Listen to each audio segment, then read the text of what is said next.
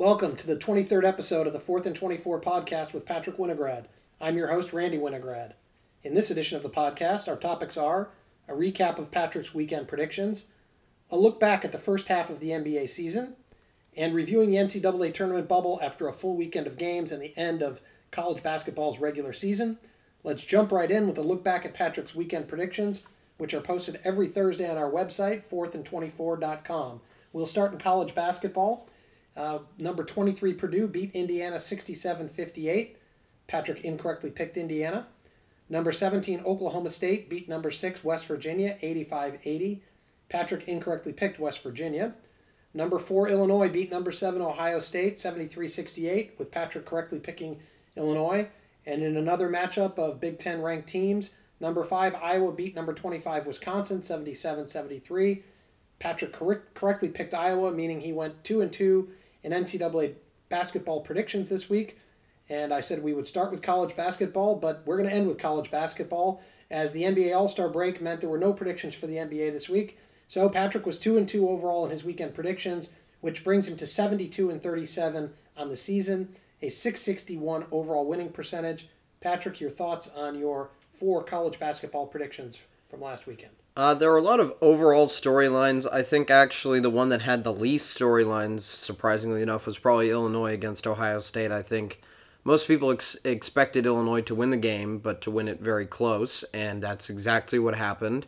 Ayo Dosunmu did just enough. He hit the game-winning field goal. I think this is exactly what we expect out of Illinois at this point.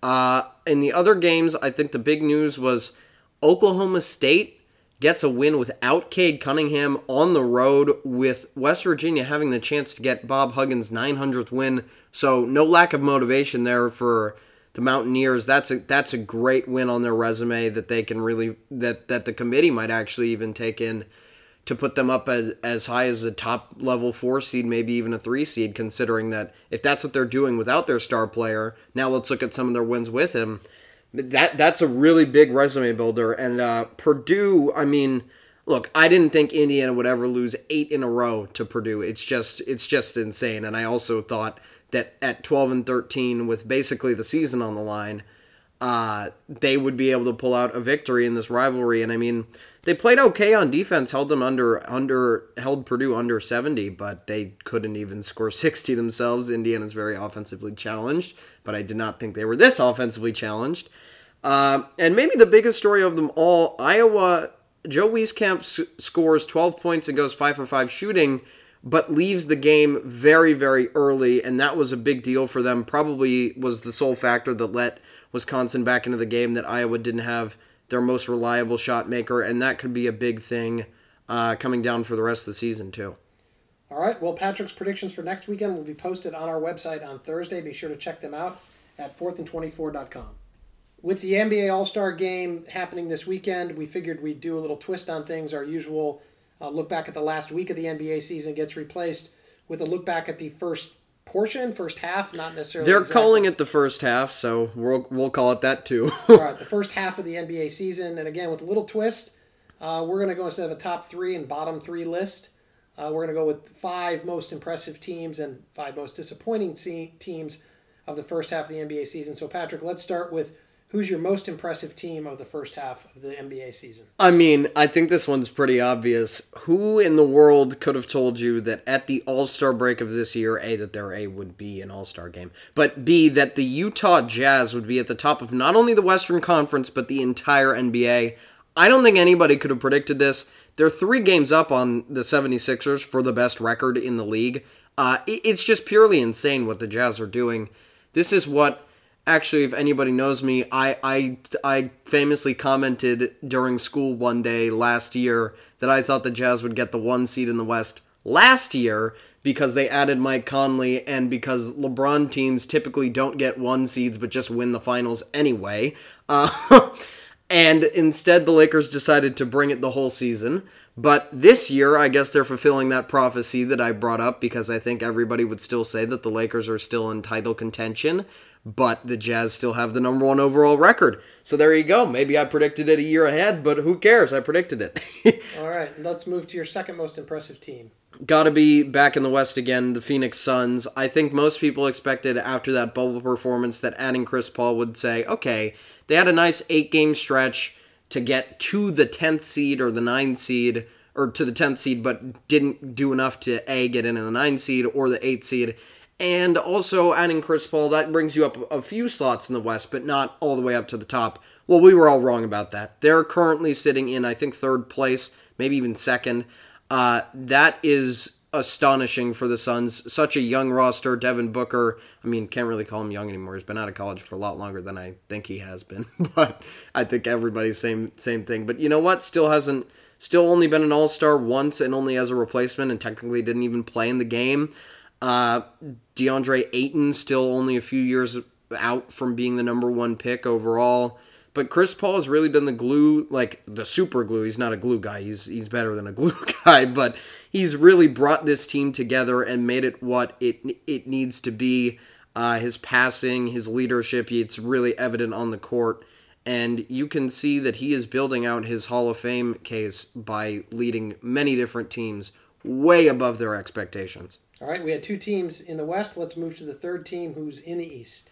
It's got to be the Philadelphia 76ers. Uh, I couldn't put them at number one because the Suns and the Jazz having a better record just means, I mean, they, they weren't supposed to have a better record than the Sixers, so of course I'm going to put the Sixers under them.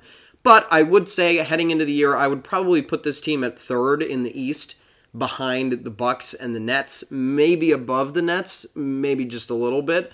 But I think that the fact that they are in first in the entire Eastern Conference is definitely very, very impressive. Joel Embiid has really stepped up his play, and maybe the Clippers shouldn't have fired Doc Rivers. Yeah, Doc can coach. 76ers checking in with a 24 and 12 record right now, just a half game back of the Suns, who are 24 and 11. Let's move to your number four most impressive team in the NBA. This one's a little bit of a surprise, but I think the team overall has been surprising. It's the San Antonio Spurs. I mean, they played not very well in the bubble last year. Got, as I said, the Suns got to the 10 seed. They the Spurs were behind at I think the 12 seed, but they are somehow 18 and 14. They're ahead of the Mavericks and the Warriors. I bet if you I bet if you never looked at look at the NBA standings, you would probably say, "What are you talking about? There's no way." The Mavericks have been playing fine. They've been beating good teams. Luka's playing amazing. The Warriors are fine. Steph's playing amazing. Three-point contest champion, yada yada yada. But look, the Spurs are in the playoff picture, and I'm pretty sure nobody thought that they would be in it at all unless you're talking about the 7-10 play-in game. When you look at how deep the West is, this this team really, if you look at their talent level on paper, shouldn't be number seven in the West. And talk about good coaching. I mean, it's Gregg Popovich. Well, let's move to a team, your number five team that hasn't been known for good coaching. Uh, who's your fifth most surprising team in the NBA? It's the New York Knicks. They're above 500 at the All Star break for the first time since the 20 to 2012 2013 season. Since they actually had Carmelo Anthony like a few years out from the time he left, that it's it's crazy that this team is this young. Uh, people criticize them for who they took with the seventh overall pick with Obi Toppin, but Immanuel Quickley might is is a rookie of the year candidate that they got late in the first round. So clearly they knew what they were doing when when they were drafting. Uh, though you could still probably criticize them for passing up on Tyrese Halliburton because he's higher up than Immanuel Quickley, but everybody passed up on Halliburton, not the Knicks' fault. And look, above 500 for this team that was supposed to be in the Zion sweepstakes two years ago is a very good result, and I think the Knicks are. I think the Knicks can be very happy with this, especially considering how bad the East is record wise at, at seeding being above 500 here is like easily in the playoffs at this point. It's the five seed. So Knicks fans got to be happy with what they're seeing. I don't think they should be expecting to beat the Bucks or anything in the first round. If the if the Bucks are four, if the Knicks are six, and the Bucks are uh, are the three seed, I don't think they should be expecting that. But I think a playoff berth will be enough for Knicks fans. All right. Well, you mentioned the Knicks fans should be happy. Uh, what fan bases should be uh, angry. Let's start with the number one fan base that should be angry based on your most disappointing team. Yeah, it's got to be Houston. I, I, think you brought up fan bases perfectly. You know, they did not boo James Harden, to at least it didn't seem like it, um, for the most part. But they are second to last in the West, and we know they shouldn't be because if you trade a star, you you should get back enough to build out a team that can at least not be second to last in the conference. I think everybody after I mean the Rockets did have a streak there where I mean I put them as my most impressive team of the week. They I think went 6 and 1 in 7 games and then Christian Wood got injured and it's been kind of downhill ever since. Uh, when when James Harden was still on this team, it wasn't going well either. It really just has been an awful year for Houston even though we had such high expectations for them coming into the year and we thought maybe even switching Westbrook for Wall was something that could that could keep Harden there. So I think we thought that maybe he might stay because of that. Even if he didn't, they get a good enough haul, and they really did. They got Victor Oladipo, so they, they should have they, they should have had enough to be competing, but they're not.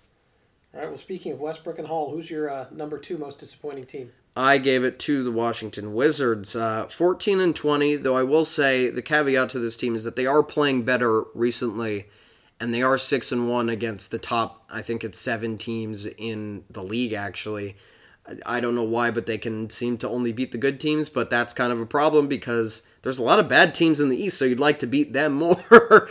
um, look, the Wizards they rebuilt this core. They they got rid of John Wall, who's been their franchise player for so long. Got Russell Westbrook, and Westbrook and Beal have been good, but not good enough to get this team into a positive winning scenario. And they were sitting in the basement of the East for a very long time. They're out of it now, but they they do need to make the playoffs for me to not call this team a disappointment. Yeah, I think I said Westbrook and Hall because I couldn't say Westbrook and Wall and the Wizards. It's just too many W's in a row. Too many W's in a row.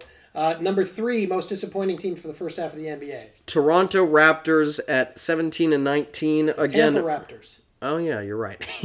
but below 500, I mean, look at look at a team that's above 500. The New York Knicks. Look, the Raptors should be better than the Knicks, and there's a there's a team that we'll get to later that also should be much better than the Knicks. But for now, the Raptors, they've had a lot of COVID struggles, but they've also won some games with players out. They should be playing better than this. It is a little disappointing that they're 17 and 19 and look like they'll be fighting for a playoff spot in the East. Number four most disappointing team. It's the Atlanta Hawks, uh, 16 and 20 so far. They made so many moves in the offseason. They hyped up Trae Young so much, all for it to amount to a four games under 500 record through 36 games and firing their head coach. Uh, they now have Nate McMillan taking over, which I would say is uh, he's a great coach. He I don't know why the Pacers even fired him last year, but they're doing they're doing okay this year, so I guess it makes some sense. Sometimes you just have to make a change. Yeah, I, I, guess that's what they were doing, and I guess that's what the Hawks think they're doing too, because I think they're just not happy with the fact that the team is not really playing good defense, and their their offense was never the problem. So they're playing good offense, but bad defense still, and that's not going to win them any playoff games, and frankly, might not even get them into the playoffs. All right, well, let's wrap up the bad news segment of the podcast with your fifth most disappointing team of the first half in the NBA. It is the Miami Heat. Had they been below 500 by a game, they move all the way up to probably maybe even above the Wizards because this team just went to the NBA Finals last year. Uh, the one thing that's also kind of a caveat to this team is Jimmy Butler missed a considerable amount of games. Uh, they had their own COVID issues, kind of like the Raptors. Again, that's why I don't have these teams higher on this list. But overall, I would say 18 and 18 is not where we expected this team to be at this point of the year, especially when you tell people that the Knicks are at 19 and 18. You'd say, wow, the Heat must be doing really well then, too, because the East must have had some kind of a meltdown. Giannis must have torn his ACL or something. Um, so the Heat, pretty disappointing coming off the finals appearance to only be at 500. All right, let's move to the MVP of the first half, and we'll also do two runner ups. I don't know how you want to start. You want to start with the MVP? It's your show. I will. I'll do the runner-ups. Uh, the runner-ups are Nikola Jokic and LeBron James. Uh, Nikola Jokic is ninth in points, tied for sixth in assists, and eleventh in rebounds. I think you'd be hard pressed to find an MVP that was top ten in points, rebounds, and assists like recently. Uh, he might be able to do that. He's also sixth in steals, and he's twelfth in field goal percentage. He's just playing really, really well. One of the, I mean, at the beginning of the season was the only reason why Denver was winning any games he also has the highest PER in the league and also has 32 double doubles in 36 games and nine triple doubles. Very good season so far for Nicola. For Nicola, actually, sorry, he hates when people call him Nicola. Um, LeBron, look, everybody's been saying it the whole year. This looks like a year where LeBron's just going to win the MVP regardless of what ends up happening, just because we we might have disrespected him a little too much last year. I would say arguably his season last year was better. He's 12th in points, 9th in assists this year, and 21st in rebounds. But I will say last year he led the league in assists, and this year and this year he's down to 7.8 and has more re- rebounds per game than assists. You can tell that LeBron is adapting his game to how his team needs him to play. Without Anthony Davis for so long, he needs to rebound the ball more rather than assist the ball more, and he needs to score a little bit more, so he's a little bit above that average that he's been keeping up recently. So I think that's also I think that's what LeBron that's what gives LeBron the MVP value and also he's sixth in the league among players with more than 30 games played in defensive rating, which is one of the things that everybody gets on him for and says he doesn't play defense hard enough. He's he's playing like an old man on defense. Well, there there are no stats to back that up. So there you go. All right, so those are your runner-ups. Who's your first half MVP in the NBA? It's got to be Joel Embiid. Look, I would have picked somebody from the Jazz if they had one star, but they really have four great players that all complement each other very well. Uh, but Joel Embiid is pretty much carrying the Sixers. He's second in the league in scoring, only second to, I mean, one of the best scorers, Bradley Beal. Uh, he's even ahead of Kevin Durant. Also, Kevin Durant has only played 15 games, so he's not qualified for any stats leaders anyway. That's also why I don't have him on MVP. He's kind of the fourth guy out, but he hasn't played enough games for me to give it to him. So uh, there's that. Joel Embiid also averaging 11.6 rebounds per game, which is fifth in the league. 1.4 blocks is 13th. He's second only to Nikola Jokic in PER. And he also has 21 double doubles. And look, his team is the number one seed in the East. This is kind of a situation where I think you have to say, let's give it to the best player on the best team. Although, well, you could say the Jazz are the better team, but I would say their best player does not have the numbers of an MVP, so you got to default to the Sixers instead. All right, well, that wraps up our look back at the first half of the NBA season. So let's move back to college basketball, where we have the regular season of college basketball reach its conclusion. Conference tournaments are now in full swing, and the NCAA brackets are going to be announced next Sunday.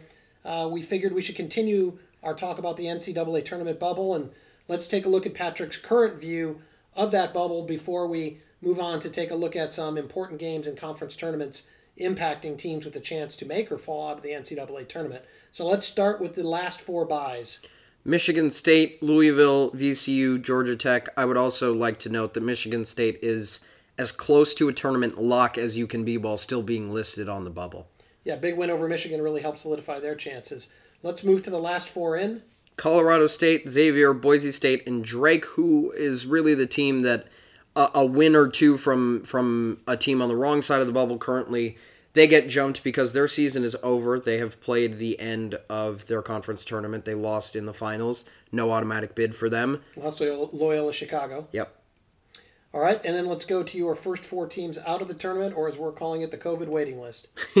Utah State, St. Louis, who also is done with their season, although there's a little asterisk to that. Uh, Syracuse and Seton Hall. The asterisk I mentioned to St. Louis is that their coach has said that they are actively looking for games.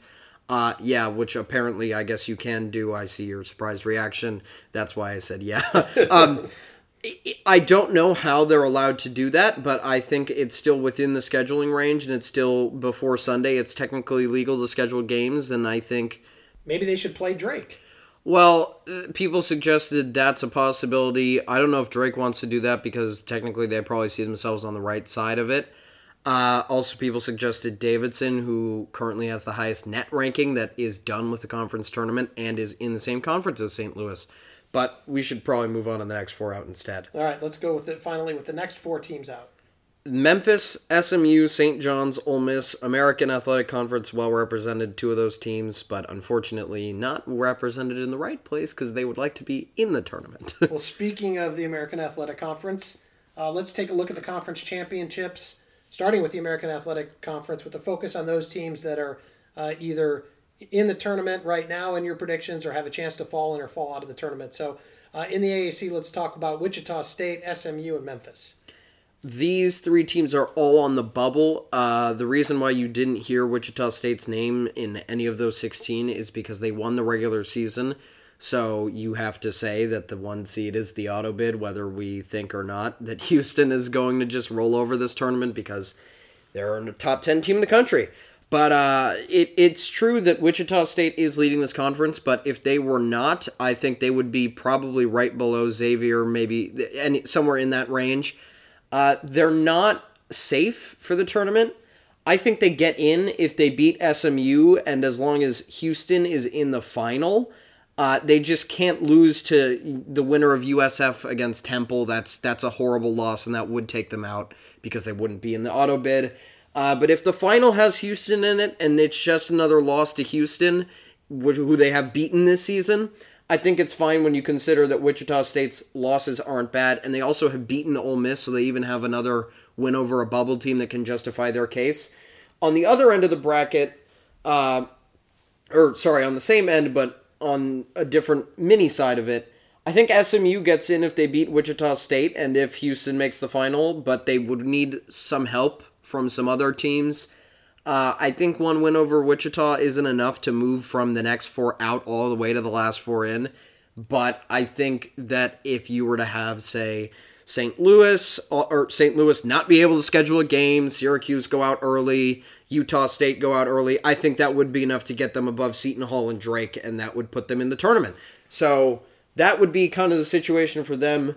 Memphis, I would say they got to beat Houston, who is on their side of the bracket and Wichita State or SMU would have to beat Memphis, otherwise Memphis would be in. Uh, the only problem is that kind of screws the other teams over if Memphis beats Houston because, as I said, I don't think Wichita State or SMU is in the tournament if they lose to anybody but Houston.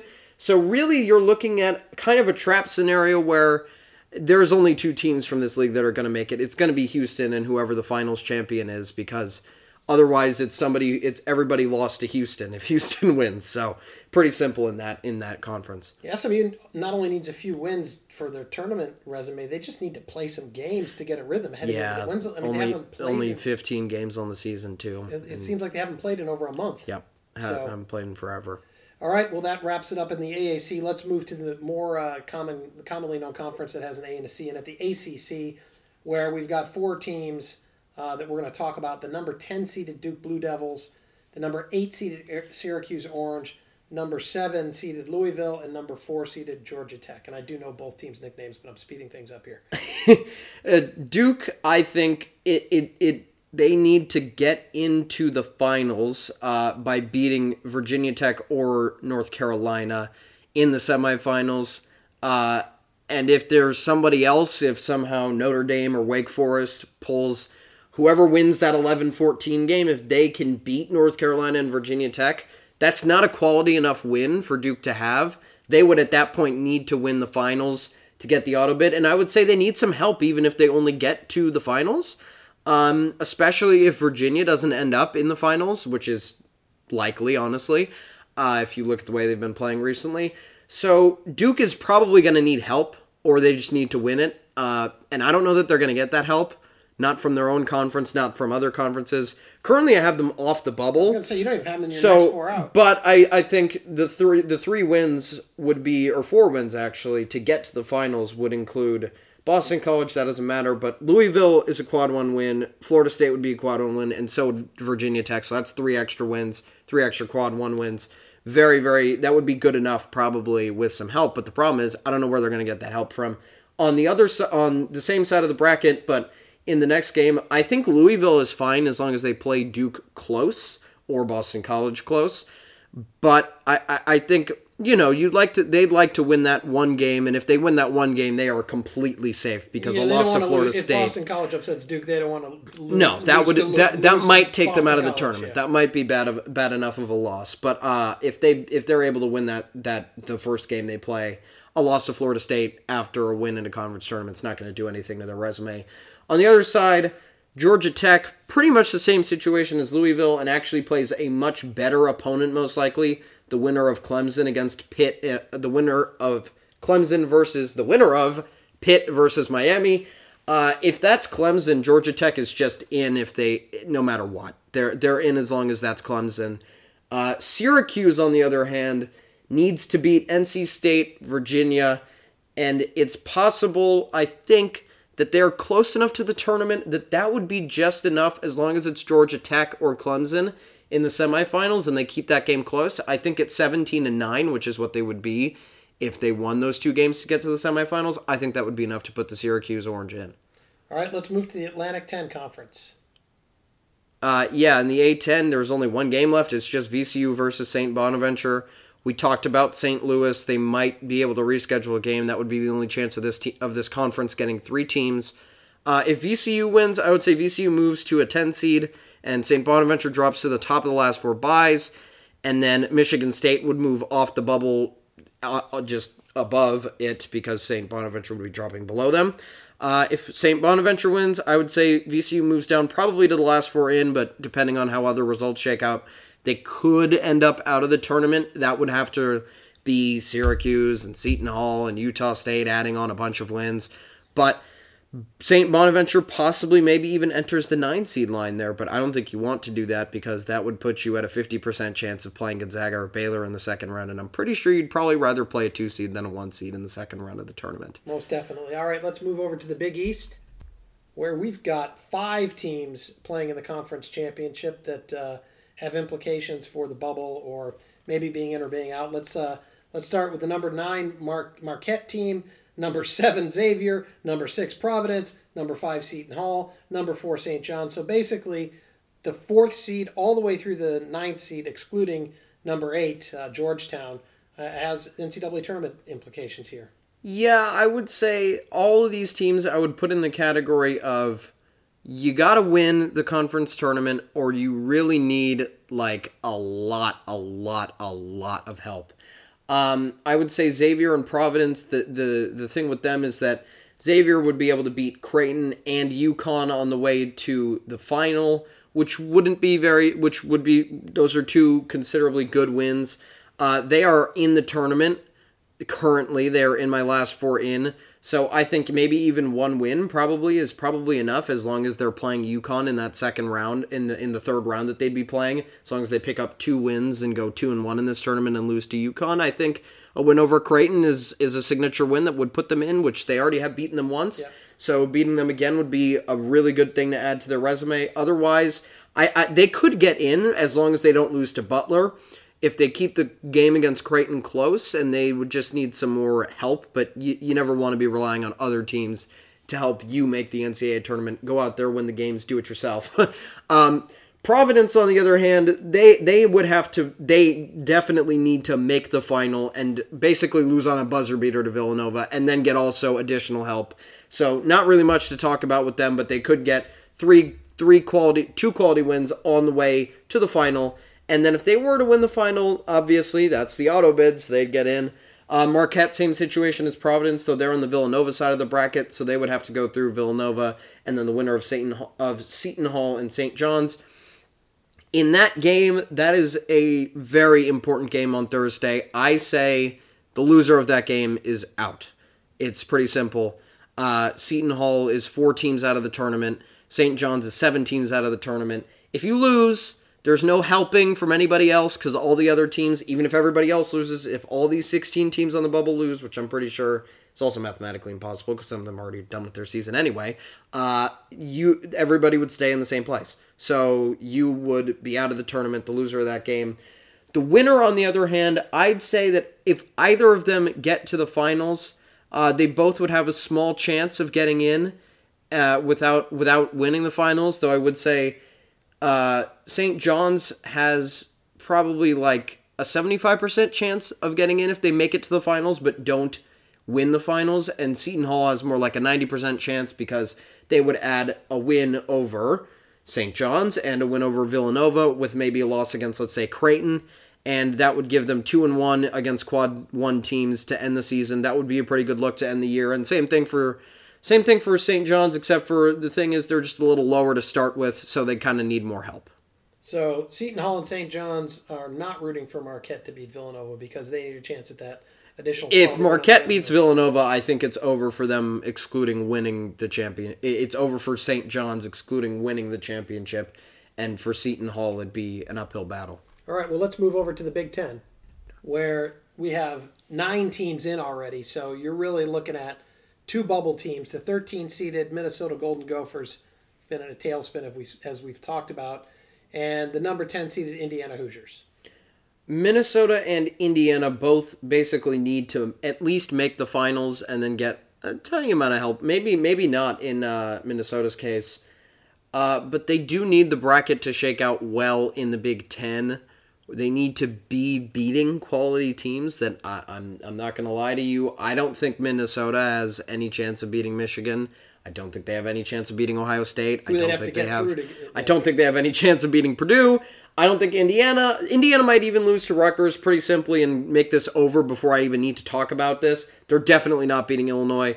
But look, on the off chance that they are able to do that, uh, Minnesota would be in the tournament at 17 and 15 if they make the finals by beating, and they have to beat these teams. They have to beat Michigan, and it has to be Ohio State, or and it has to be Iowa or Illinois in the finals. Otherwise, they the the loss in the finals would be too would not be good enough, and the wins along the way would not be good enough. Though they do already, they're guaranteed to run into Ohio State and Purdue if they even make it that far. Uh, before they play the winner of Michigan versus the winner of Maryland, Michigan State. So if they could get those three wins, however, I think that would be just enough, or those four wins actually, that would be just enough going four and one in that tournament as we say all the time, every game in the Big Ten is a quad one game, excluding the game against Northwestern. So that would be three and one against quad one. That would be enough. Uh, Indiana, same situation, but on the opposite side of the bracket, and they have one less game to play. But the game against Northwestern, I would say for Minnesota, doesn't really help their resume. Uh, a win over Rutgers and a win over Illinois, and then also a win over Iowa. And then if you say they lose to Michigan in the finals, I, I say that's enough, even though they would only be 15 and 15. I would say they would be the first team to make the tournament at 500 because that is, it, I think it's just barely, barely enough and just enough quality wins. They would also have beaten Iowa three times on the year, which I would say if you tell the committee that a team beat Iowa three times and is anywhere near 500, I think they have to say that's enough. Yeah, the good news for those two teams is there's lots of opportunity to beat quality opponents. Yep. The bad news is there's lots of quality opponents they have to get through, and to get not much total. chance of beating them yeah. because they're not just quality; they are top level quality. We're talking ones and two seeds yeah, well, in right. the tournament. I think we've we've covered the Big Ten. We really only have two, like we said, two teams to talk about. Let's move over to the Mountain West Conference, where there are three teams we'd like to discuss: number four seeded Boise State, number three seeded Colorado State, and number two seeded Utah State. Uh, Boise State, Colorado State, both in the last four in, and Utah State, the first team out. Utah State and Colorado State are slated to play each other in the semifinals if all goes, I guess, according to their plan. Uh, I would say that for either, I would say that for either of them, they they need they need San Diego State to be in the final, and they need to have that quality win over one another. The loser of that game, kind of similar to Seton Hall and St. John's, they're they're out. I think. I think the only way that one of those two gets in, the dream scenario for the Mountain West, would be that Boise State would beat San Diego State and also win, and that Utah State would win the final. I think that that would mean that you get Utah State stealing the auto bid. Uh, you'd get Boise State probably somewhere in the last four in by beating by that quality win over San Diego State. And I think Colorado State, they would need some help if they lost to Utah State, but I think they have a chance just just their resume is just good enough. I mean, they are they are they're not the last team in the tournament. They are the fourth to last team in the tournament. So they would have to drop below a few teams, and I think a loss to Utah State, who's the first team out, is not an awful loss, but it, it, it might be enough to drop you below a team like Drake, who has better losses, in, especially in their conference tournament. Well, there's definitely going to be a lot of interest in that conference championship, not only for fans of those teams, but fans of other bubble teams around the country. Let's wrap it up We'll move over to the SEC, where we've really only got one team to talk about, and that's Ole Miss, who comes in as the sixth seed in the SEC tournament. Yeah, seeds one, two, three, four, five, and 7 are pretty much in. Uh, I guess there's a slight chance that maybe LSU falls down to the bubble, but I think it would require a massive unlucky streak from the other tournaments and a lot of bid stealing for them to drop out. On the other hand, we have Ole Miss, the bubble team They play South Carolina in the first round, and then they play LSU if they win that, and then they play the winner of probably what's going to be Arkansas against Missouri. I would say if with some help, I think only a win over LSU might be enough, just depending on how other tournaments shake out, because it is a quad one win. But I think definitely if they got wins over LSU and the winner of Arkansas, Missouri, definitely, definitely if it was Arkansas that they beat, who's now won, I think, eight in a row, and by that point would have won nine in a row, that would be enough at 18 and 11, which is what the record would end up as. If Alabama, say, is in the finals, I think if you lose to a top five team after beating one top 10 team and one team that's barely outside of the top 25, I think that's an I think that might be enough to keep to put Ole Miss into the tournament. All right, well, that wraps up this edition of the 4th and 24 podcast. Please be sure to check out our next podcast, which will be on Friday, March 12th. And in that podcast, we'll have another deep dive into college basketball, including a further look at some of these conference championships, tournament championships that we've spoken about. In the meantime, please be sure to check out Patrick's additional content, including his NCAA tournament bracket predictions and his picks for next weekend's games on our website, 4thand24.com. That's the number 4 T H A N D, the number 24.com. Thank you, as always, for listening.